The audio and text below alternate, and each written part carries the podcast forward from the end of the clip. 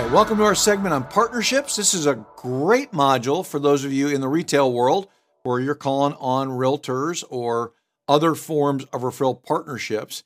I just want to give you a couple of key rules for building partnerships, for prospecting, for expanding your referral partnerships, and, and just the keys to really building great partners. So, let me just take a few minutes to walk you through some of the most important strategies to establish a relationship with a new partner that can become a long time, uh, very successful referral partner for you. And the first thing is you got to know the partner.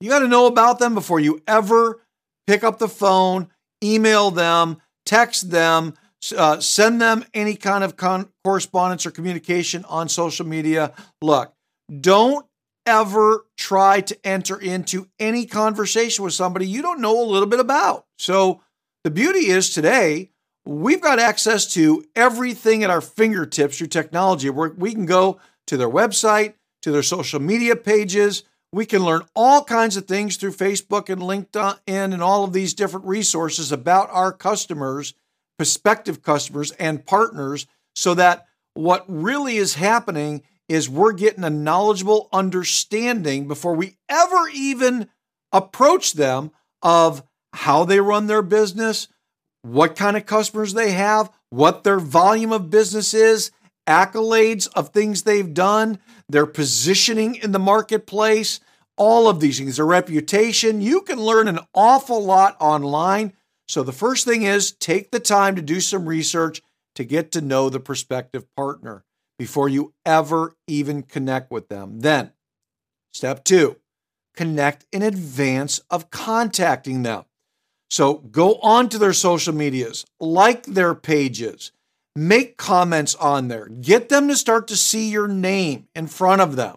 So they're starting to get familiar with who you are. So when you reach out to them to talk to them about working together, that they're going to kind of recognize already who you are and connect in everything they're included in. So, Instagram, LinkedIn, Facebook, you know, WhatsApp, whatever's going on that they're doing, make sure you connect with them. And then the third thing is once you've established that, now connect in person, not electronically, in person. Telephone call, uh, video can work. Uh, you want to make sure that they see you. Uh, you you want to be able to create a human connection with them. You want to make sure that you are connecting with them on a human level. Uh, it, it is crazy to me how many loan officers today are trying to do everything electronically and technologically. Don't do that. I want you to make sure that you are reaching out, talking to them, make a phone call to set up an appointment to meet with them. You know, Send them a video. If you can't get a hold of them, that's just a real quick 30 second, one minute video as to why you want to meet with them.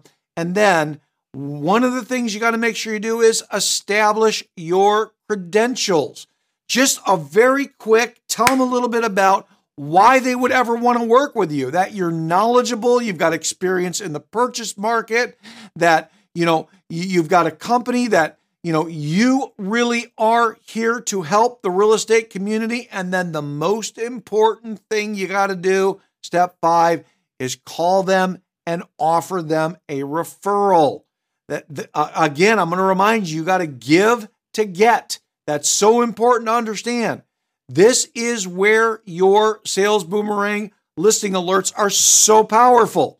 This is where if you're not using sales boomerang and you're watching this, this is where you need to make sure that you've got an opportunity to give them referrals. But again, those listing alerts are the best way to do it. The bottom line is give them something. If you give them, the law of reciprocity kicks in, and now they want to give you something in return. So don't call them up to sell them on what a great loan officer you are and what a great company is. Tell them just enough about you that they go, okay, this person sounds like they know what they're doing. Establish that relationship early by connecting with them and knowing things about them. Make sure you mention to them when you contact them that you know those things about them so they know you did your homework and simply offer them something that they'd want. Business is what they want. And then once you've done that, Now you establish your unique value proposition again, your UVP, so that what you're doing is you're talking about your niche. What is unique about you? What makes you different? What sets you apart from all the other lenders? Because they get hit by a whole bunch of them. You better say something different and unique, and you better keep it brief. I'm going to quote Dave Savage here from our last podcast. I love when he made this statement riches come from niches. Such a great quote. Dave, I love that. You know what? You need to let them know what your niche is. You need to let them know what makes you different from everybody else. You do that, you're going to build some great partnerships.